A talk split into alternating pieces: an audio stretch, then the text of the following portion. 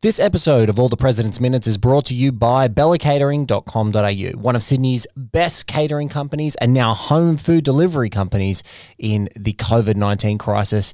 The restrictions all around the nation in Australia and for our international listeners, that's very positive. They're happening all around Sydney too. They are allowing you to have more people over. They're allowing you to have your family back around. They're allowing you finally to socialize in this pandemic. You're seeing examples of it all over the world. And you know, one of those things means if you've been at home, locked away for like two months, you've forgotten how to cook for people. You've forgotten how to cook for a large scale of people, but Bella Catering haven't. So get onto their website, check out all their stuff, take the stress about catering for all of your friends and family, and focus on the embraces if you're allowed. Focus on the social distancing, being in the same spaces with the people that you love. Don't focus on food. Bella Catering have got that covered. BellaCatering.com.au. And now, onto the show.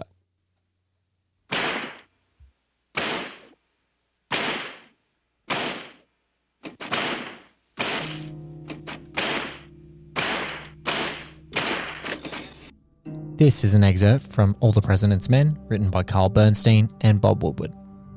The office of the State's Attorney of Dade County, Florida, occupies the sixth floor of Metropolitan Dade County Justice Building, directly across from a narrow palm lined lane in the county jail. Bernstein took up the elevator up, stepped into the reception room, and he asked for Dardis. A receptionist told him that Mr. Dardis had left his apologies but had to go out in a case. She had no idea when he'd be back, Bernstein started reading magazines. An hour passed, uniformed policemen, shirt sleeved detectives with snub noses, 38s tucked into their holsters, defendants, prosecutors streamed through. Many stopped to chat with the receptionist, whose name was Ruby.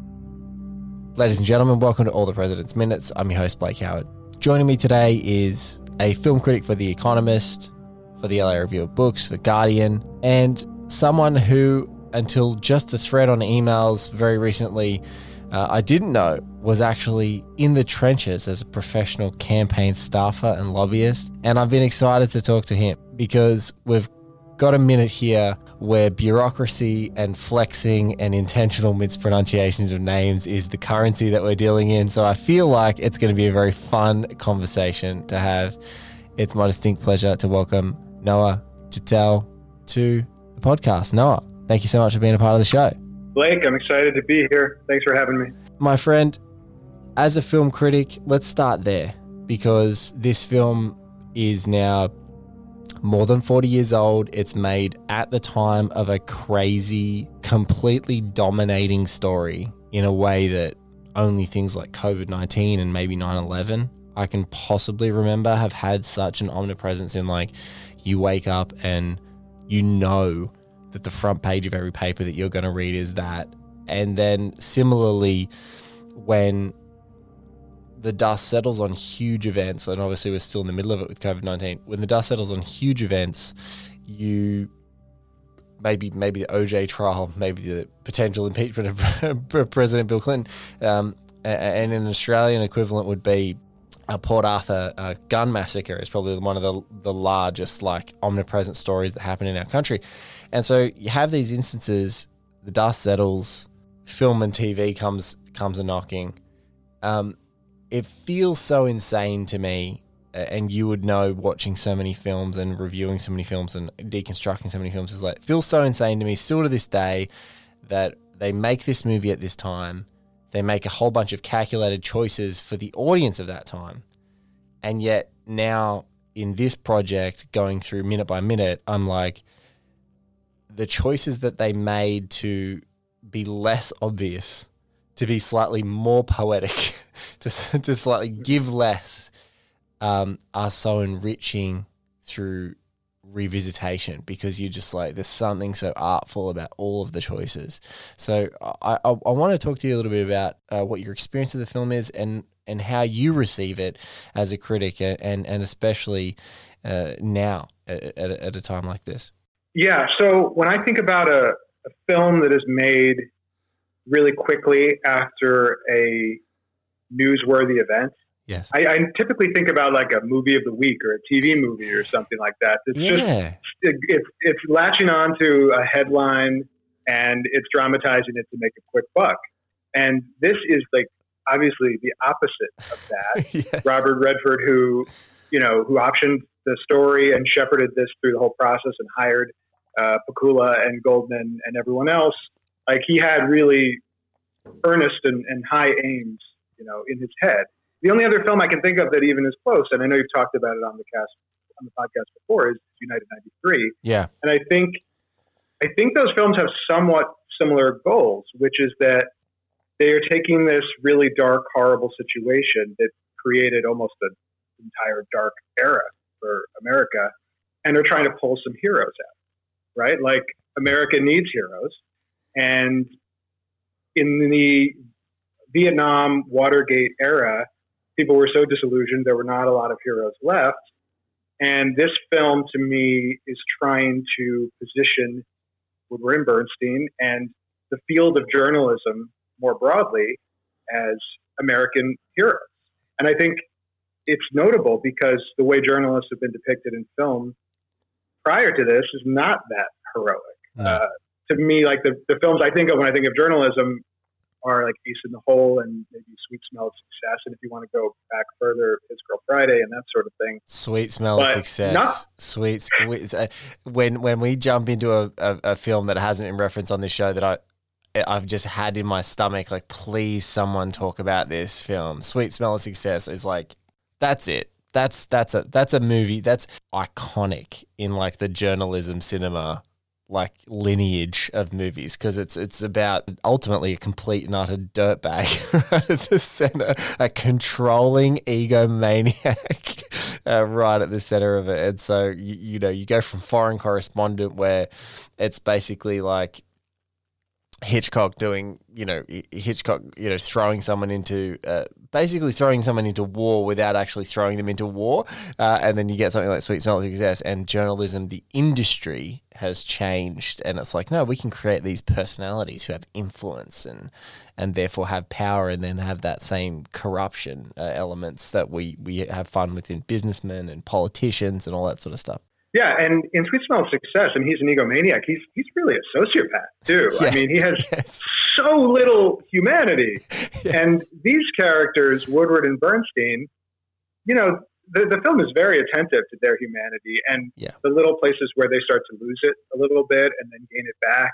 And I, we'll talk about that a little more, I'm sure, as we get further into this. But uh, it just goes to show you what a turnaround there was, or, or that this film was trying to make in the way the public looked at journalists. They went from being sociopaths like in Ace in the Hole and Sweet Smell of Success to American heroes in, in less than 20. God. And, and if there was ever an era that needed journalists to be heroes, it's just like maybe that's what we're craving this time.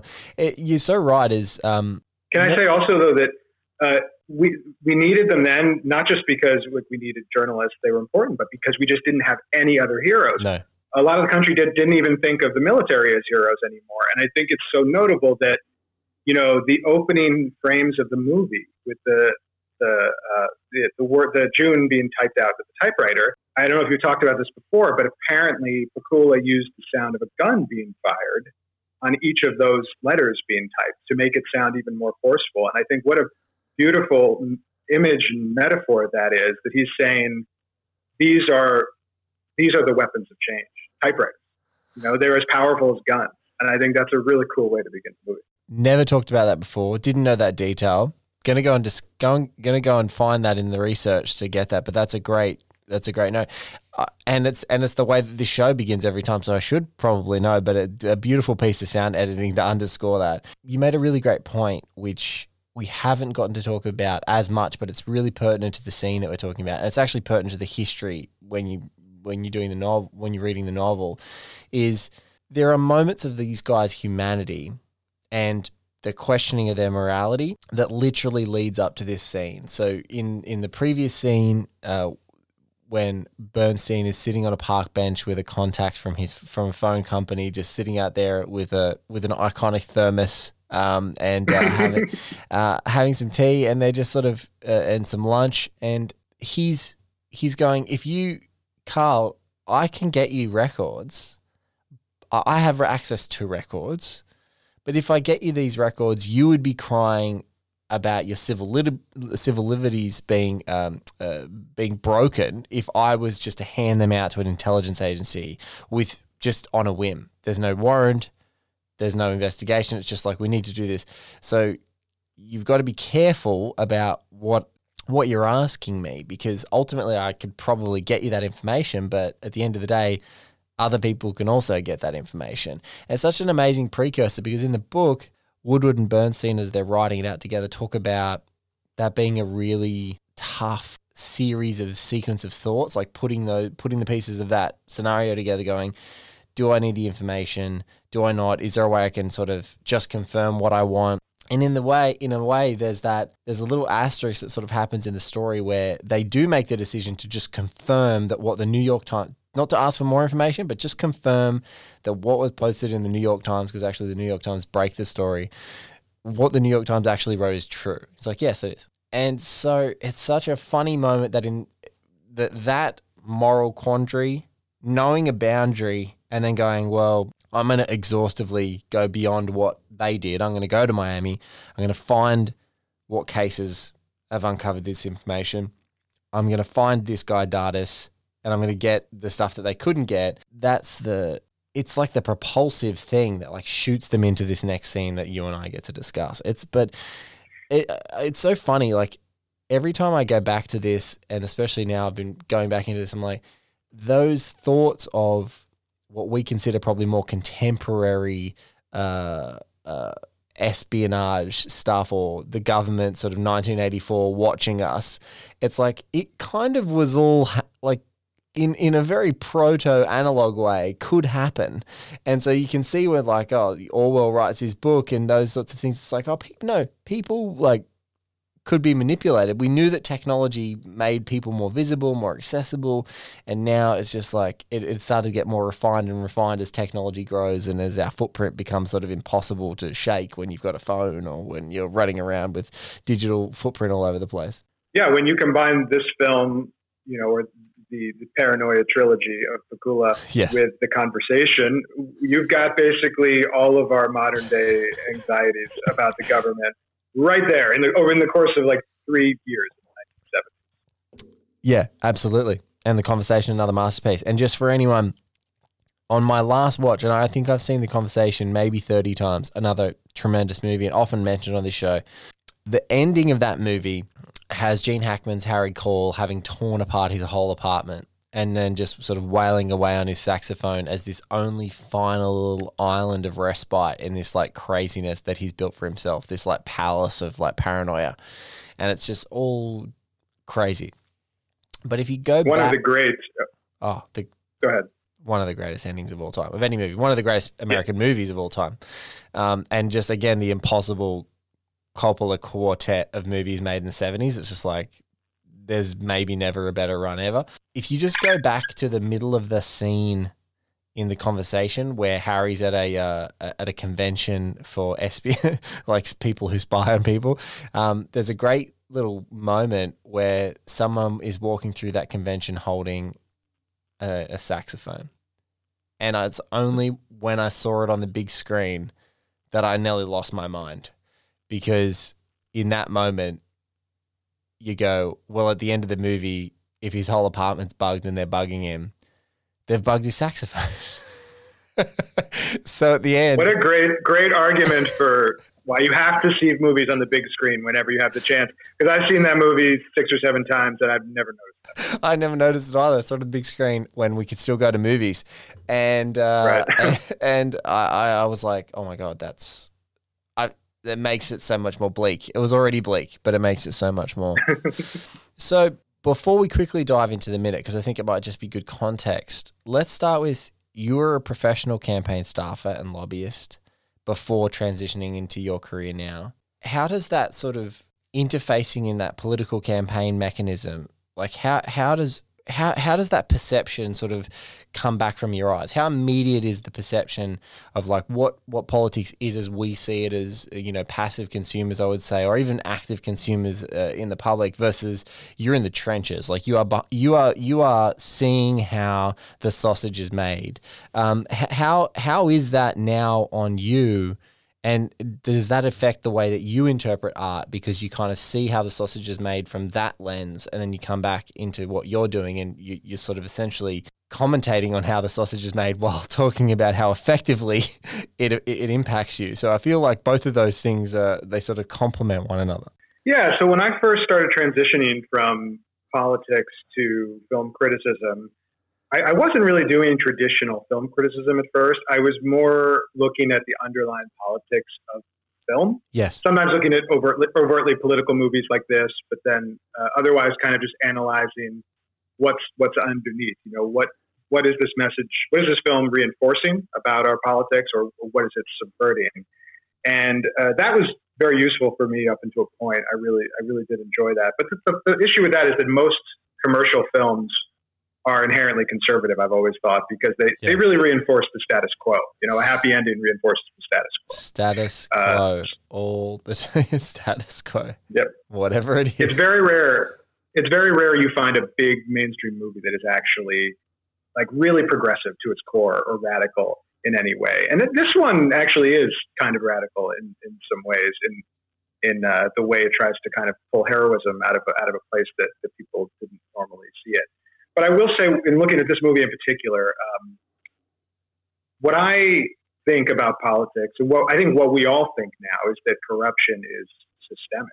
Yes. You know, uh, at the time at the time of Watergate, we thought of corruption as a, a, deeply disturbed man in the Oval Office who you know had tentacles and everything, and it all came from him. And I think this movie actually isn't that because Nixon doesn't is not featured in it very much. We're dealing with the tentacles more than you know the, the octopus, yes. I guess. Uh, so this movie shows corruption as systemic, um, not the, the work of just one bad apple. And I think that is ahead of its time. And I think that that is uh, much more akin to the way we view it today than the way most people actually viewed it back then.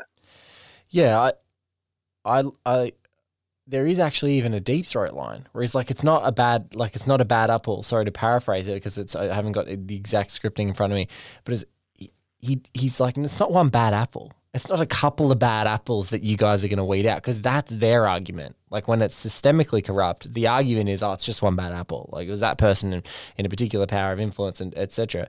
But uh, uh, you know that that happens on in a corporate malfeasance, uh, corporate malfeasance sense. It happens in politics. It happens as like there is a culture in an entity like that that it's like no it, it propagates. Like there's a, a, the system is giving you incentives to do to continue to do questionable shit.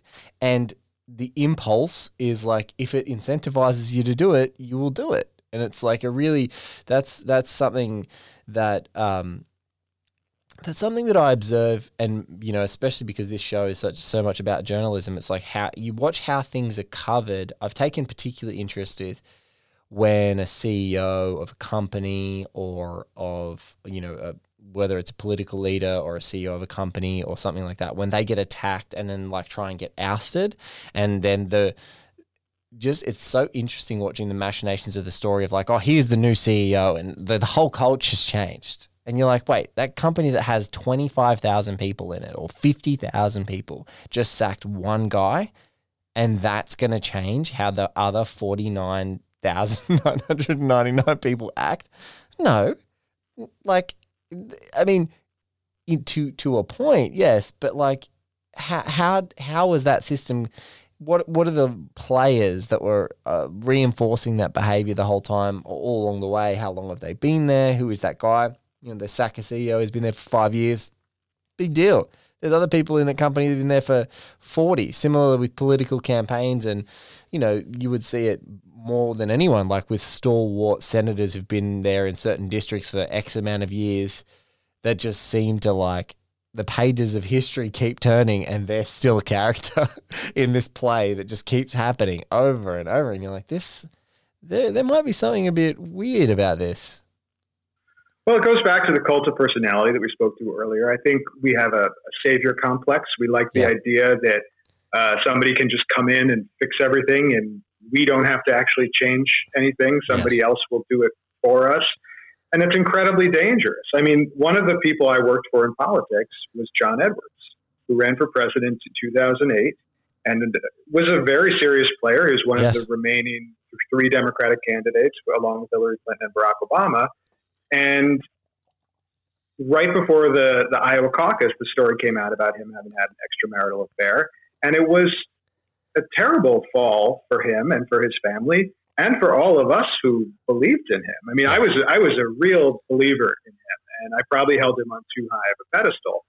And you know, if I had if I had grown up in the Watergate era, I probably would not have that kind of idealism. But I was a young person who didn't know my history, hadn't been through it, so I was still holding people up. But I think once you go through something like that, as the whole country really went through in, uh, in the Watergate era, it's very hard to to go back, despite the fact that we we do have this kind of innate need to like hold our political figures up to that level. A lot of people are still comfortable doing it, I guess, but but I'm not.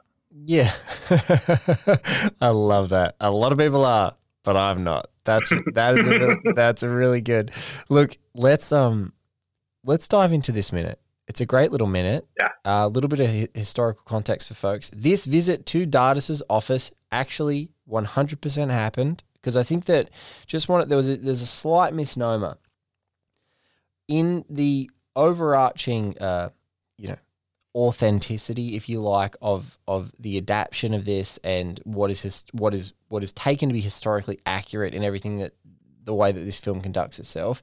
This is the scene that has an asterisk next to it, and one of the reasons that it does is that it is it survives almost in its entirety from previous draft of the script uh, that happened uh, that was done by Nora Ephron and Carl Bernstein in amongst the time that it was still in development. There was a little bit of, um, uh, again, there's a, a, little bit of history uh, behind the scenes here of uh, Goldman's script being the sort of sa- the sacred text, and it comes in and it does mutate they're not quite sure how they're going to do it because P- Pakula and Redford have such very specific ideas of how the movie needs to flow and etc. So when they interface together, what ultimately is there is like eighty-five to ninety percent of Goldman's original, excuse me, Goldman's original script, but it kind of gets tweaked slightly, and this is one of the scenes that gets injected. So a lot of people go, "Oh, this is the most historically inaccurate scene."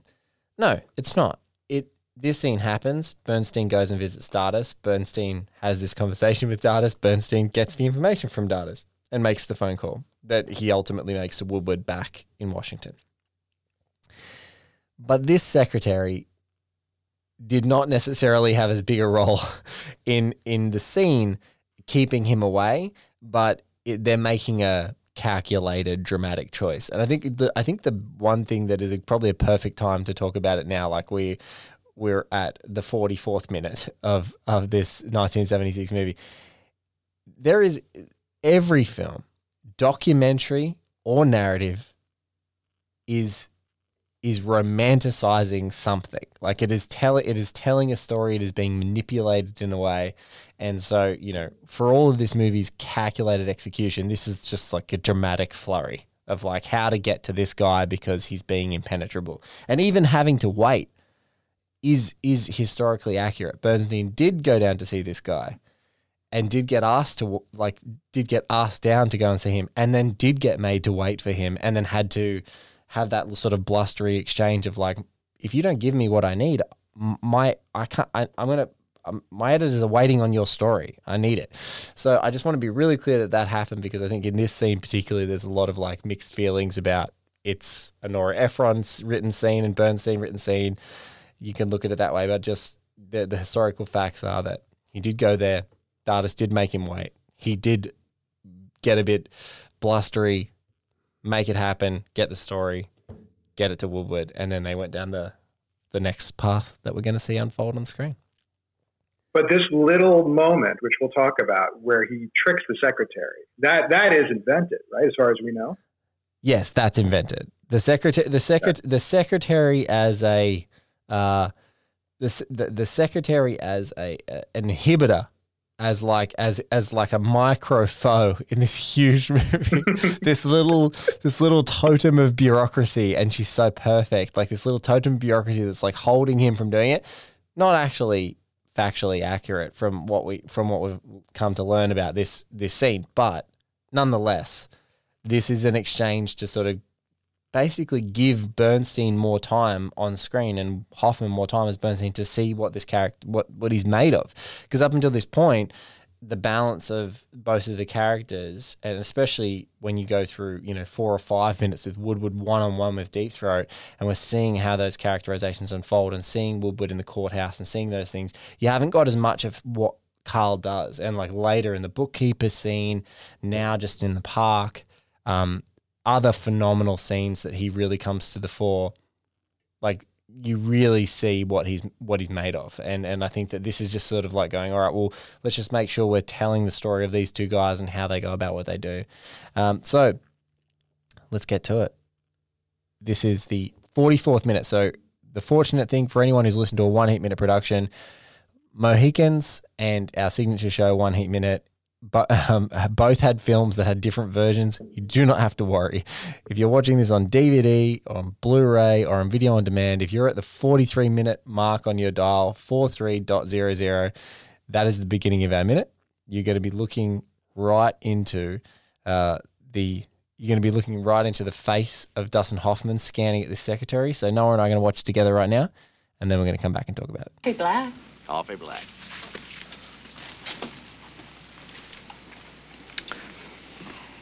I'm still here. I'm so glad.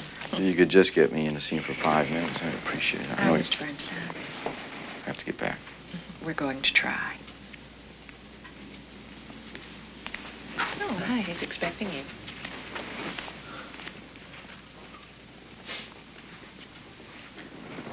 I do have a couple things to do. I'll be at the Sheraton if you want to reach me. If he has any space tomorrow, I appreciate his numbers on the mat. Fine. And I thank you for your patience. Mhm. Thank you, Mr. Bernstein. Tomorrow should be better. I guess so.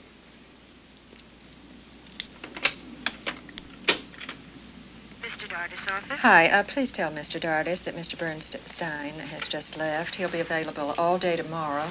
I think we can probably squeeze him in around 4.30. Yes. I'm still here, Noah. I'm still here. We're, Great. we are still here. Now, you as a film critic and also as a campaign staffer, waiting for people and waiting for interviews and waiting and and knowing that you have to file something at a certain time, it's it's like a universal journalistic frustration of like, oh my god, I need to file this, and especially for these guys at the beginning of this journey who haven't quite clicked into what their rhythm is and haven't quite found the way that they complement one another. The pressure to continue to keep filing so they'll be allowed to keep doing this story must be unimaginable. And Dustin Hoffman's frustration and in, in flat out inability as Bernstein to hide that is just delectable. I could watch him in this scene all day. It's so fun. It is a fun, fun, fun moment in this movie. it's a it's a it's a mood he creates a lot, which is in, in this movie, which is Bernstein is like jumping out of his skin. You know, Yes. he's he's he just is he can't believe he's still sitting in that chair, and it's a great it's a great minute because the minute starts with the security guards leaving. Right, Yes. so he's been sitting there all day, and he knows this is my chance.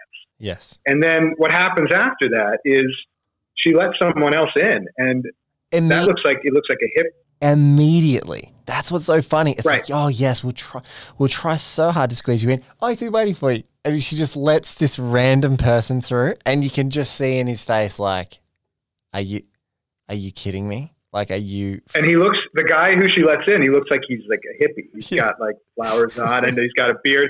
And Dustin Hoffman, Bertha's got to be sitting there thinking she lets this hippie in, and I'm still sitting here. This hippie just gets to walk in. Oh. It's just so perfectly constructed. it's it's it- for you know for for some of the stuff we said in the preamble around the historical accuracy i love i love mini foes in movies i love i, I love the bureau- bureaucratic frustrations that's maybe just like a weird perverse thing that i have because in different jobs that i've had it's like there is nothing more frustrating than the secretary who won't let you to talk to this person or the business manager who won't let you talk to this person or the publicist who won't let you talk when you're like I've already, you know, you may meet the person that you want to speak to, and you're like, I've already talked to them. They're ready for this conversation to happen. What's go-? so those micro confrontations where you have to just be, just smile and cough it. It's I love it, and and it, yeah, it's it is Dustin Hoffman's Bernstein in this movie is so great at just he, he hums on like this great frequency all the time in a lot of a lot of this part of his career where like jumping out of his skin is like a big part of it. Yeah, and I think that's why he's a perfect counterpoint to Redford, right? Because Redford yes. is more placid. He has a steelier exterior, mm. and and Hoffman is quite quite the opposite. Uh, but but two things what you just said made me think of. Uh, the first is that I think although obviously we're very frustrated on Bernstein's behalf in this scene, the characterization of the secretary is really, really sharp and rich. And she's not just a villain. Like no. you hear after he, you hear in the next minute that she is planning on getting him in the next day, but she takes her job really seriously. she has a system. He circumvented the system, and she's not going to push someone else out of the way so he can get in there. And I actually think between the writing and, and the, the portrayal by the actress, it's she brings a lot of sympathy to a character that we would otherwise not be sympathetic to. A hundred percent, because like she cares, she cares so deeply about it, and it's like for us, it's like the world, the world is going to come to an end if these guys don't break this story. And for yeah. her, the world is going to come to an end if someone circumvents yeah. her system. And it's just a beautiful, yeah. like, unstoppable force, immovable object. It's really fun. And the only way that he's going to do it is he's going to have to play a little bit, you know, play, play a little bit of a, you know, cheekily get her out of the office so he can sneak through. It's it's just a yeah. I I, I love I love that. I love all of the stuff that's happening. And and like you said, everything that she's doing is so spot on. Like if you've been to any you know, business manager, personal assistant, publicist, like, you know, even if you're, if you, even if you've been to a doctor's waiting office, and hopefully right now as we're talking, you haven't, but like there is, there are three of these identical women at the office I take my kids, like at our local doctor's office, and they're all this lady. And every time I walk in there, and I've got an appointment, they always make me feel like I've done something wrong, um, even though I have technically done, you know, I've, I've booked my appointment. Like they always make you feel like you've done something terrible, and you're like, yep, yep, yep, yep. Oh, so you've got your booking, yep, Mr. Howard, yep, thank you so much. Yep, you go sit over there, and I'm like, man, every time, like every time I feel bad when I walk into this office. But like obviously they don't mean to, but they've just, you know, they've got to make sure that everything is working and and the system works and all that sort of stuff. And their authority is not, it's beyond question. No matter who you are, you walk into the doctor's office, you're a master of the universe, you still are beholden to what the person at the front desk tells you. You've got to do what they say. Yes. And I think it's, it's, you know, whether Bernstein or Ephron wrote this, we don't know, but it definitely is a bit aggrandizing of Bernstein that he, because in the rest of the movie, he's yeah. coercing, he's massaging, but he runs into this brick wall here, and yet he still finds a way to get in. And it is a movie. It's a movie trick. I don't know if this was the first movie that used this technique, but we've seen it in many movies since, where somebody calls from outside, pretends to be someone else, you know, and to, to get someone away from their desk. And I think it definitely makes you see him as somebody who is very, very clever in the way that we, we wish we could all be clever. Yeah, I mean, we've seen him be, we've seen him be, and, and this is the great thing about Redford is steady. I think you said, you know, he's got that. He's steadfast in his approach, and he's a great listener. He kind of extracts words out of people that they don't want to say. So there's some, you know, there's. I don't know if you've got friends like this, but I've got friends like this who've just, you know, have got these faces where they just some somehow people just talk to them, you know, and you go, "How did that happen to you on the train?" like they come home and they're like, "This person told me this about my." You're like, "How did that's never happened to me. And they're like, look at you. Like you're, you know, you probably got your head in a book or a, a podcast or something. Um, but he's got that technique. Whereas what's great about Hoffman as Bernstein here is I think you you nailed it. And it's important for this scene is the diagnosis of how can I get in with this person? And that is what his true strength is and what Hoffman's performance like where it shines you know, it could be flirtatiousness on top of the Q Hotel which is great. And and that's that it, with a bookkeeper, it's like speaking at a almost like half speed and barely even talking and stretching an interaction out to the nth degree. But here, and I just want to credit the actress, Polly Holliday is the is the is the secretary. Looking at her going, I'm still here, and then her going, I'm so glad. Like the the, the just the she she's like Teflon. Like she nothing's gonna stick. Like there's nothing, no bit of charm, no bit of not not yet. Well, I'm sorry, you, Mr. Bernstein. You know, again the flex of mispronouncing his name, even when he tries to correct her on multiple occasions. No, you you circumvented the system. I need you to fall back in line. Him then going, I can't. Like I can't get past this person. I've tried the charm. I've tried the authority, of the newspaper. I've tried this. Right now, I'm nothing. I'm like you said. There's you know you are. It's an egalitarian environment. Right? As soon as you walk into that office, everyone experiences the same thing from this secretary.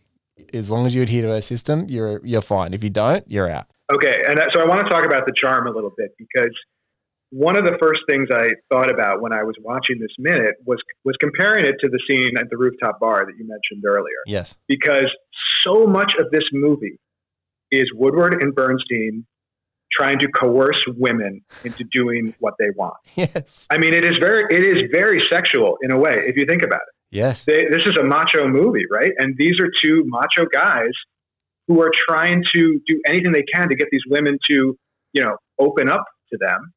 And in the first scene, they he, he's, he, he just uses his Bernstein charm. He's got a reputation around town, and this girl likes the attention, and he easily gets what he wants. But then he runs into this secretary who's a little older, a little more savvy. She's run into a few Bernsteins in her life Oh, before hasn't she? and it, and it doesn't work. And he he even uses his little power move, which is he puts his leg up on the chair, Yes. which he sits this way. He sits this way a few different times in the movie, and it's very sexually suggestive. And it's a power move to just sit there with your legs spread wide open. And the second he does it, she's like, "Nope," and he has to put his foot right down. She is not having it. Oh, And the sexual dynamics of what's going on there are just so rich. And honestly, the sexual dynamics throughout the whole movie, like there, you, I could do a whole podcast just on that because that thread of like, is he going to be aggressive with women? Is he going to be kind to women? Bernstein has like, he learns from Woodward at one point. I think it's during the scene. It's with Sally With, Aitken. um, I can read your mind. It's the Sally Aitken scene. Yeah. Where where Bernstein Right. is like, you know, even Sally says, and and to paraphrase, she's like, I don't I don't have the same like taste for blood that you guys do, and and and Yes. like making her, pushing her to. To, to manipulate a relationship, pushing her to do something that she doesn't want to do. Um, and there's also another great Lindsay Crouse, the great Lindsay Crouse Yes. plays Kay, Kay Eddy. Eddie, Kay Eddy. And she's she's wonderful. And there's another scene with Kay Eddy. It's like, oh, your ex fiance, and she's like, well, that means I have to see this person. And so, you know, the the women the women in this the women who often go so ignored um, in many movies in the seventies. Um, here, it, they are the fonts of information. Like they're the people who've been ignored and just been doing all of these menial tasks for all of these, you know, all of the tentacles, as you put it, in this entire sort of corrupt systemic, you know, rot that's happening. And they're the witnesses. They're bearing witness. So like, it's funny watching them, and it's so funny also. It's it's such a young man's thing of like you think that your charm is gonna, you know, you're so used to interacting with people that are in the same age, and you have this fun, flirtatious energy, and then you strike someone who's way more experienced, and like, no, we're not gonna play. We're not gonna, right. we're not gonna play this silly game. play this. And it happens. It, it happens a few times over the course of the movie. There's like a couple women who stonewall them Mm. at, at the door of their house. Meredith Baxter tries to basically stonewall them Yes. um, before uh, Sloane, uh, her husband, lets them in.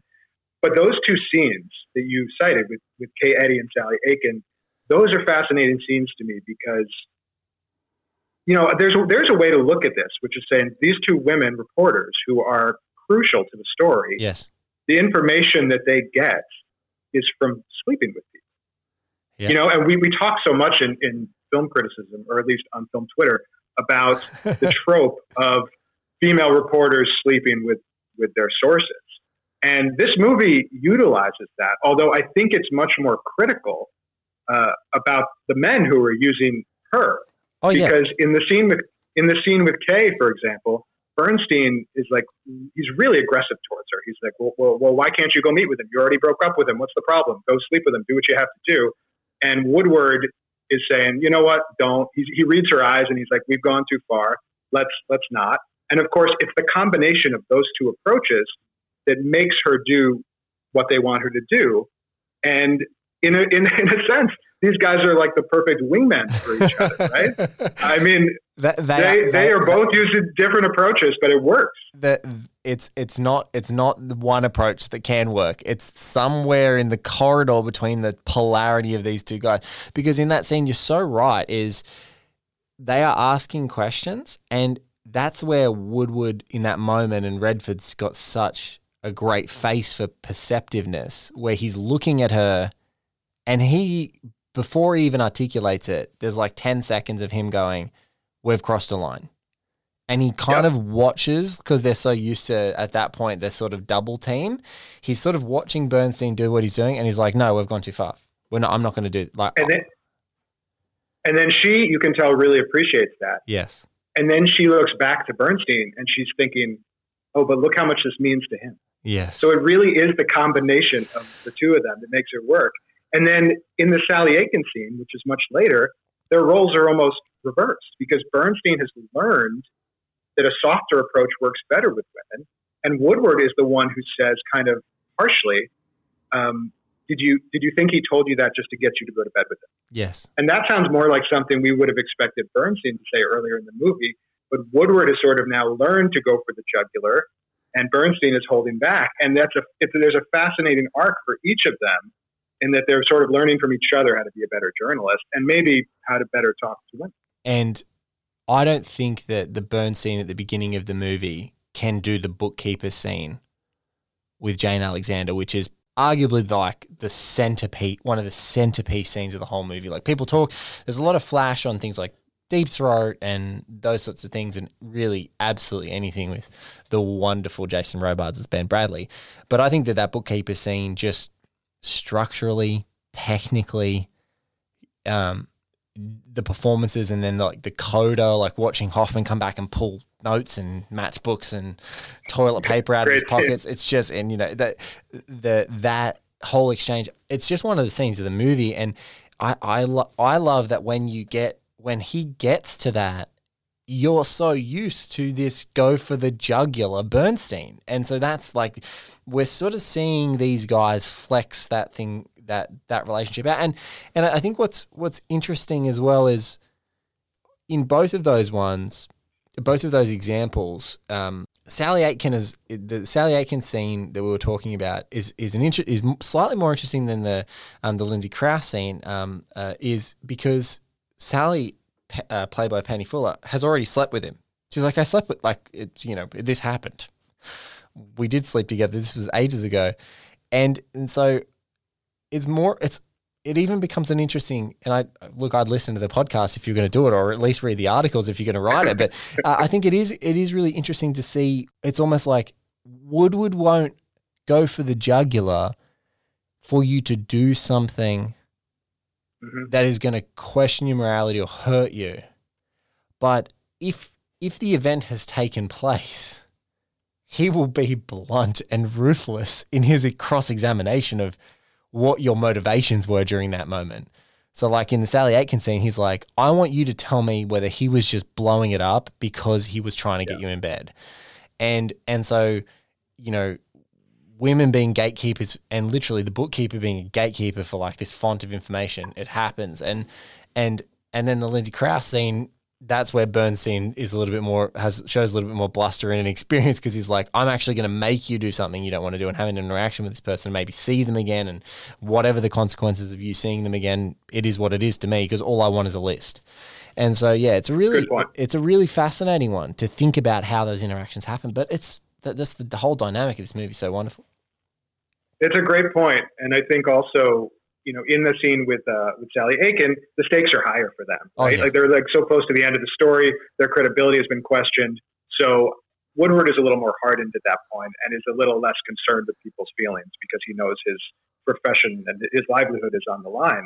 Um, but the scene with the bookkeeper, uh, you know, she was of course nominated for an Oscar for yes. basically those two scenes Jane that they Alexander, had together. Yeah. So I, yeah, Jane Alexander. So I think you know it is clearly a really important scene, and I think you're totally right that Bernstein would not have been so kind to her uh, if that scene had happened earlier, because he he senses right away that she's really damaged, you know. Oh. And I think you see it as, as that scene goes on when she says, eh, "Who is it?" She says, "If you could put Mitchell away, that would be fantastic." And she's like almost crying when she says it, and he senses like this is somebody who's traumatized, and so he uses a softer approach with her.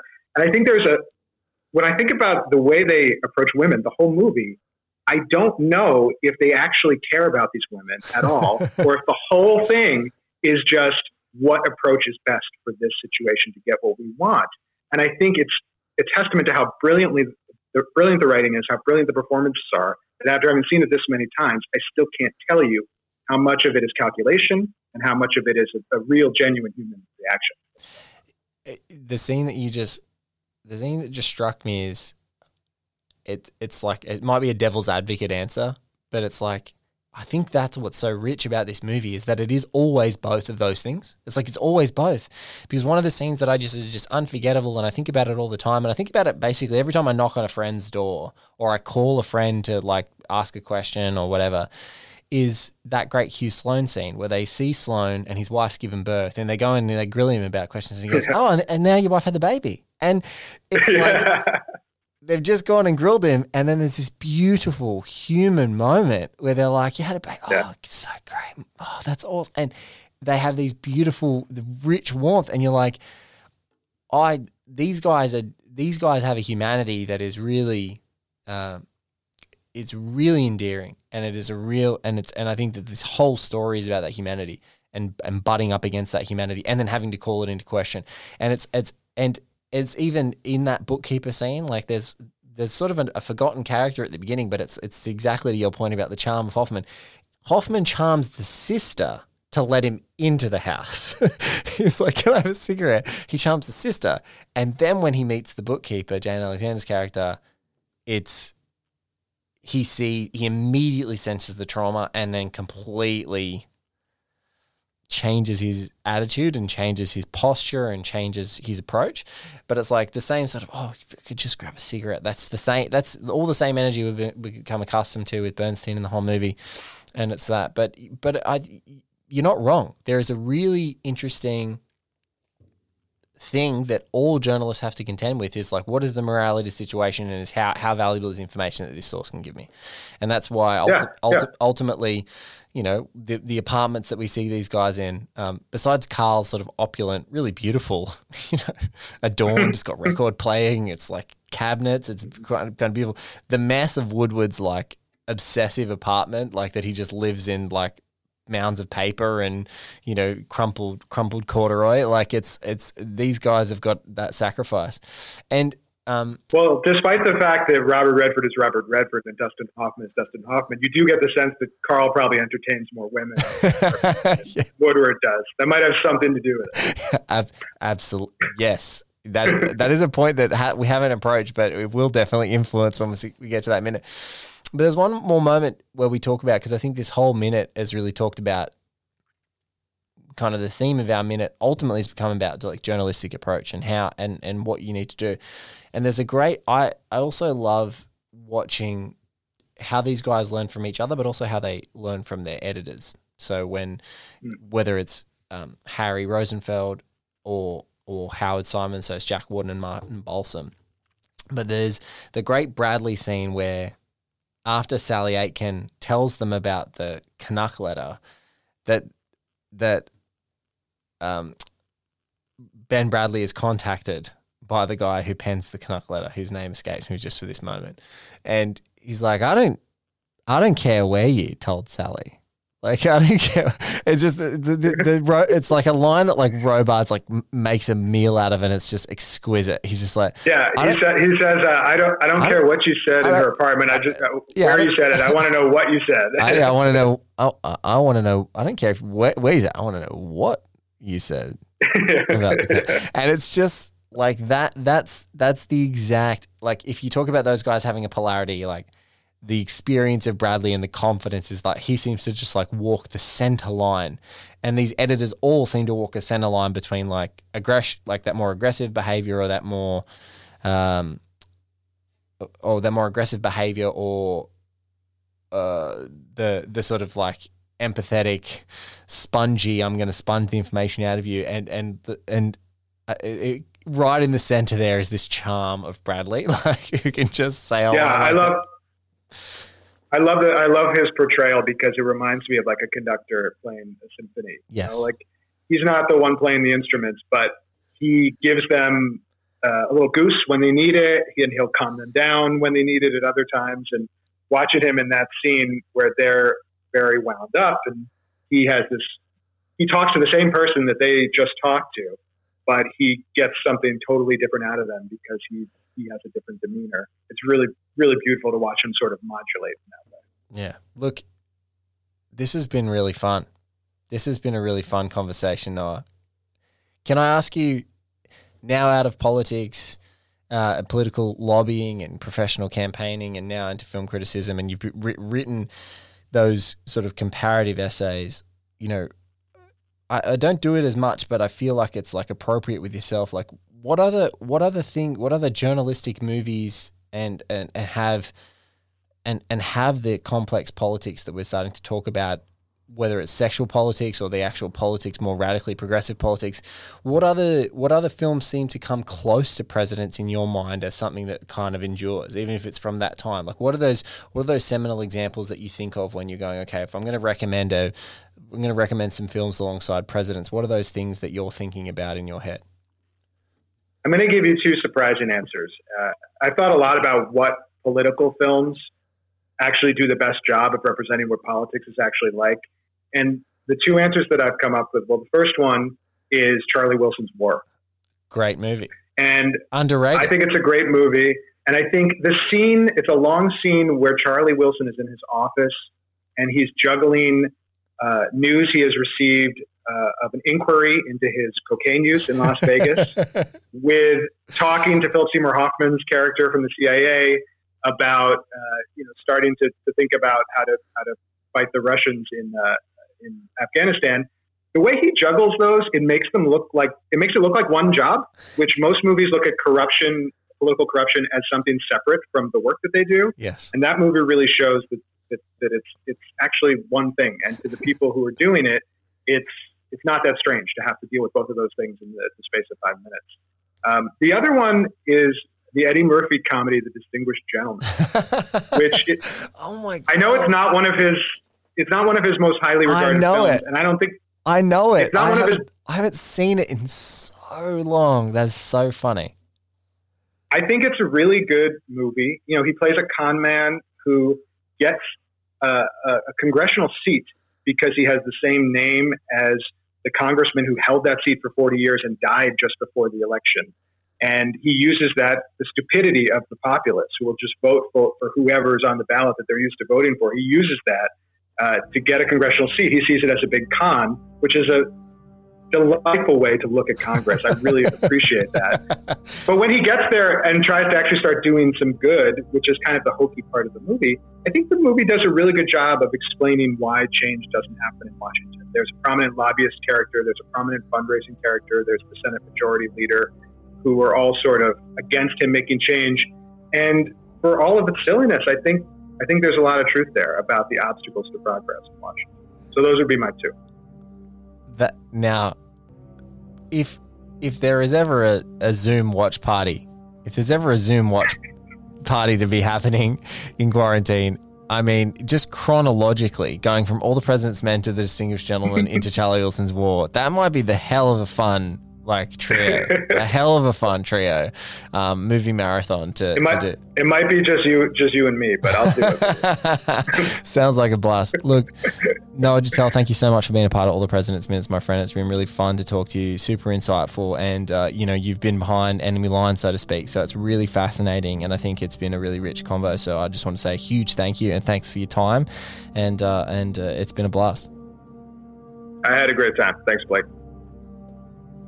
A huge thank you to Mr. Noah Gittell for being a part of the show. That was a great convo. You can find Noah at, at Noah, N O A H G I T T E L L on Twitter and follow him into all the publications that he writes for. This has been another episode of All the President's Minutes. Um, you'll just need to know that now, every Tuesday, Wednesday, and Thursday uh, for the next coming months, you're going to have brand spanking new episodes of All the President's Minutes in your calendar, in your schedule of listening. We have a stack of other things happening on One Heat Minute Productions as well. Every Friday, Australian time, a brand new show, our seventh season on One Heat Minute Productions is Miami Nice, co hosted by Katie Walsh, where we go through Michael Mann's misunderstood masterpiece, Miami Vice, one topic, one morsel at a time. We go all over it. It is both a listen along and a watch along podcast um, where we will occasionally drink along while we're talking about it. Um, so we'd love you to check that out. And also on Saturdays Australian time, but Fridays US time, we still have our amazing Increment Vice dropping every single week with host Travis Woods and an array of amazing and talented guests. So check that out. Get it in your ears. If you want to support the show, Patreon forward slash Blake Howard. That's where all of our One Heat Minute production support can be. But right now, in this crazy time of COVID, we just love if you could share and recommend the show to anyone who you think would dig it. We have a whole stack of back catalog things. Nothing is behind a paywall. We have the whole One Heat Minute series. We have last 12 minutes of the Mohicans. We have contingent episodes, about 20 episodes going through and checking in on folks. Some of those will pop back up in the near future. And also Josie and the Podcats, a 12 episode limited series going through the 2001 satire of the music industry, Josie and the Pussycats, um, an episode at the time covering all the way from the inception of the characters through to the legacy of the 2001 film. A stack of great episodes hosted by Maria Lewis um, and produced by myself. So check that one out as well. But this has been another episode of One Heat Minute Productions. Thank you so much for listening again. And if you're still listening, what the hell are you doing? Go listen to the next episode.